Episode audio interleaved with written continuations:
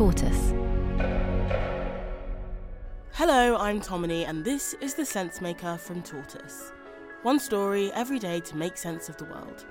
Today, Western nations, including the UK, are evacuating their nationals from Sudan amid fierce fighting between rival military factions.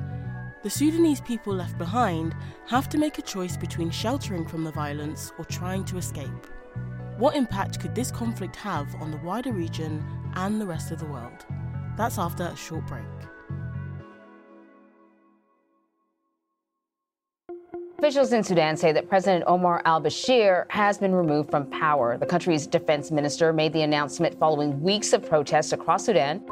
When the dictator Omar al Bashir was eventually ousted in a military coup in 2019, the Sudanese people had reason to celebrate. He'd ruled the country with an iron fist for three decades. It's thought hundreds of thousands of people were killed in the war in Darfur, where Bashir was accused of committing war crimes, crimes against humanity, and genocide.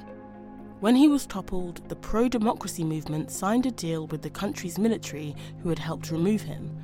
The agreement formed a civilian led government supported by the military and was supposed to pave the way towards elections.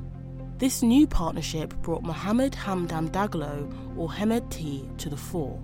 A former camel trader who made heaps of money in gold mines, Hemedti had risen through the military ranks and later formed the Rapid Support Forces, a powerful private army originally known as the Devils on Horseback. His army helped bring down Bashir, and when the power sharing deal was signed, Hemedti talked a good talk. We want free and fair elections and for the Sudanese people to pick who they want. But it didn't take long for his intentions to be called into question. Just months after Omar al Bashir was ousted, Hemedti's troops killed a hundred protesters and raped others. In a day of carnage, the capital came to understand what the people of Darfur have long known. This regime is capable of anything. Sudan may have had a civilian prime minister, but it was still a long way from becoming a fully fledged democracy.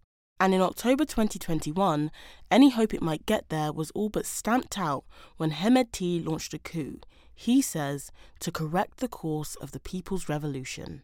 He did this with Sudan's military leader Abdel Fattah al Burhan, who had helped Hemedti overthrow Omar al Bashir a couple of years earlier.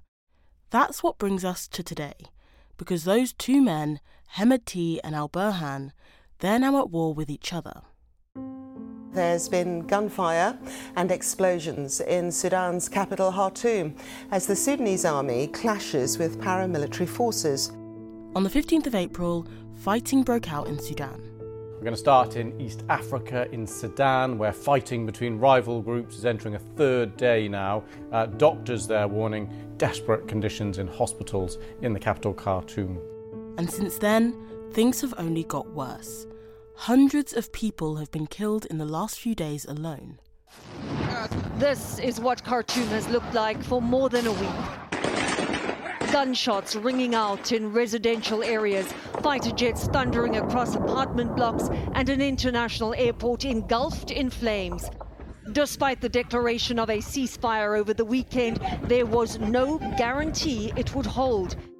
Hemedti and Al Burhan are struggling for supremacy their partnership well and truly broken, and between them are 50 million Sudanese people. Western nations are now scrambling to get their own people out of the country. Britain's Royal Air Force has been called into action. The UK government has just announced it's launching evacuation flights for British nationals stuck in Sudan after a ceasefire came into force. It's been described as a complex and dangerous mission. Brits have been told to make their own way to the airport, and among those stranded are NHS doctors. But there will be no such escape route for the Sudanese people. Tens of thousands have fled street fighting, airstrikes, and food shortages on a long journey to the borders of Egypt, Chad, South Sudan, and Ethiopia, and to Port Sudan on the Red Sea. They risk violence and death on their journey. It's a crisis that could have wider implications too.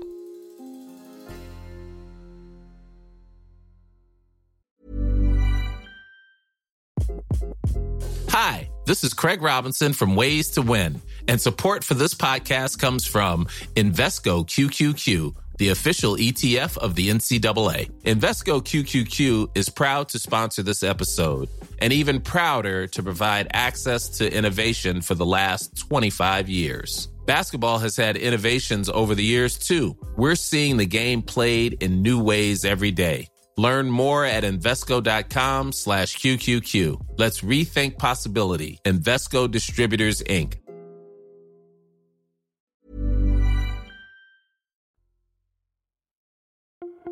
What happens in Sudan won't necessarily stay in Sudan.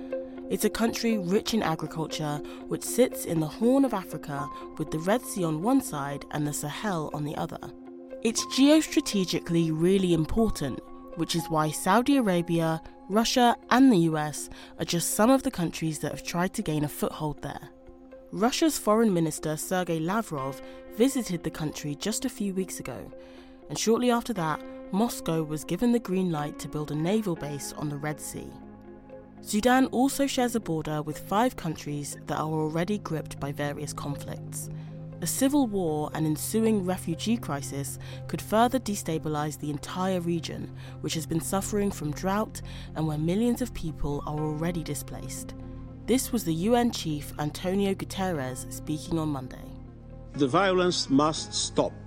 It risks a catastrophic conflagration within Sudan that could engulf the whole region and beyond. Leaving the lives of millions of people and hopes for democracy in their wake, Hemedti and Al Burhan will have a lot to answer for. Thank you for listening to The Sense Maker from Tortoise. This episode was written by Xavier Greenwood and mixed by Imi Harper.